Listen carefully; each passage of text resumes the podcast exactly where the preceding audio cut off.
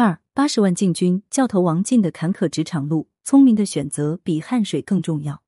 易经的智慧，易经遁卦曰遁，亨小利贞，又曰好遁，君子吉，小人否。遁卦的意思是说，在小人的势力甚嚣尘上的时候，作为君子就应当把隐忍退避作为明哲保身的正当手段，以等待最有利的时机再进行行动。因为当小人道长、君子道消的时期来临时，选择对抗、抗争是徒劳的、无益的，只能给自己造成伤害。因此，除了坚定必胜的信念，不与小人同流合污外，当退则退，当隐忍时则隐忍，断然抛弃一切，急流勇退，不迟疑，不顾虑，不留恋。以等待时机，再积极行动。说了这么多，其实遁卦想表达的意思就是一句话：在有些情况下，最好的办法就是以退为进。识时务者为俊杰，只有知进知退，当进则进，当退则退，才能永远立于不败之地。因为人生在世，难免遇到阻碍，在无法前进之时，在唯有退避才能亨通的困难处境之中，就应该果断而有计划的从人生的大战场上组织撤退。以保存和蓄养力量，等待时机再转入进攻。《水浒小传》之白领王进的坎坷职场路，遭遇领导挟私报复。高太尉新官上任，终于迎来了他的幸福生活。不过，他幸福了，却有一个人要倒霉了。这个倒霉的人叫王进。王进本来生活的很滋润，作为八十万禁军教头，在当时属于绝对的白领。平时上班就是给禁军训练一下军体操。跟现在解放军老兵训练新兵担子一样，在训练场上你就是权威，那种感觉很爽。不过现在高俅来了，王进该倒霉了，因为他们家老爷子叫王生，也就是前面那个一棒子把高俅打得三四个月下不了炕的高手。高俅能不报复王进吗？君子报仇，十年不晚。高俅同学等来了自己报复的机会，一上任便去单位殿帅府点名。点名历史太悠久了。现在的单位一般都需要签名，有的单位甚至都用上指纹打卡了。宋朝那会还没那么复杂，点名的方式就是各公务员将自己的简历手本交给领导。本来这种简单的手续对王进来说根本就算不了什么，可王进倒霉就倒霉在高俅点名的时机不对。高俅上任之前，王进已经请了半个月的病假，半月之前已有病状在身，患病未愈。而高俅新官上任后。王进也没有想过去跟新领导主动打个报告什么的。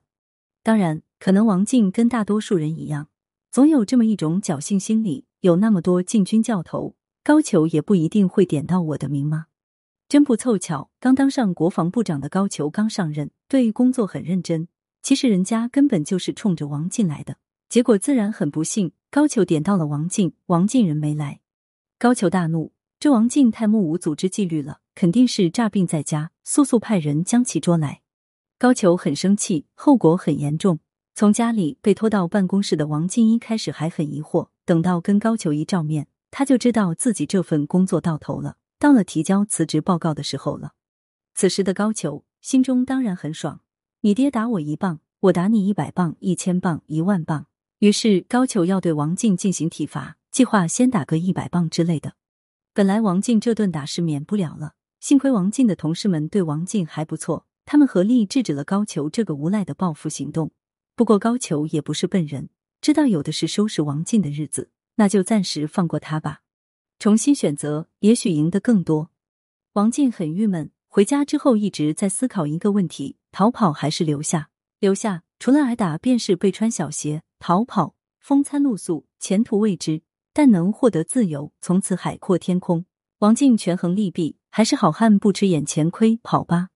王进同志确实是个高智商的家伙，他随便一想，居然也能契合《易经》的大道至理。《易经》遁卦有云：“丧羊于易，无悔。”也就是说，我在田边丢失了羊，也没有什么好后悔的。不得不说，《易经》诞生的那会儿，古代哲人词汇匮乏，还得用“丢羊不后悔”这样的比喻来说明拿得起放得下这样浅显的道理。事实证明，王进当机立断放弃目前的公务员职位逃亡的决策是正确的，因为当天晚上他家就被实行军事化管理了。高俅确实就没有想过放过王进，他想玩死王进，于是他给王进配备了两个卫兵。不过这两个卫兵不是来服务的，是来军管的，把王进关在笼子里。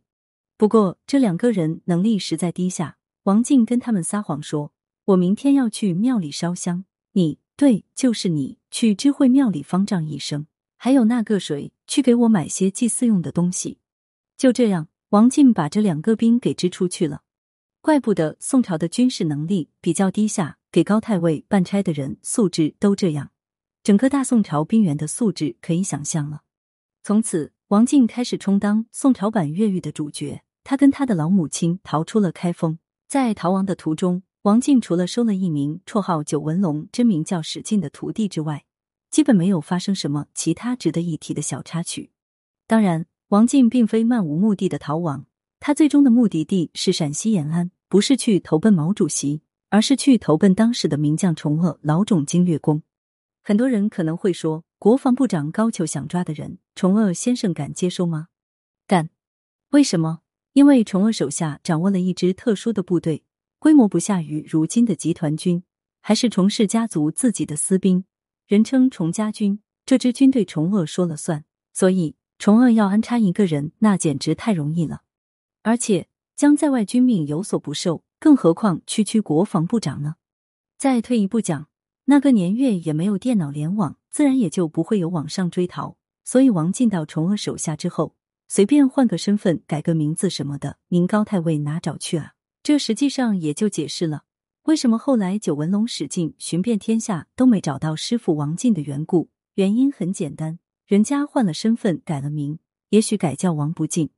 虽然施耐庵先生在王进投奔崇鄂先生之后，再没有交代任何有关王进同志的事迹，但是据史料得知，王进做了一名守边关的将领，在西北，王进领兵和西夏的小股部队有过战斗，皆获胜，但将军难免阵伤亡。后来，王进在保卫大宋的反侵略战争中力战而死。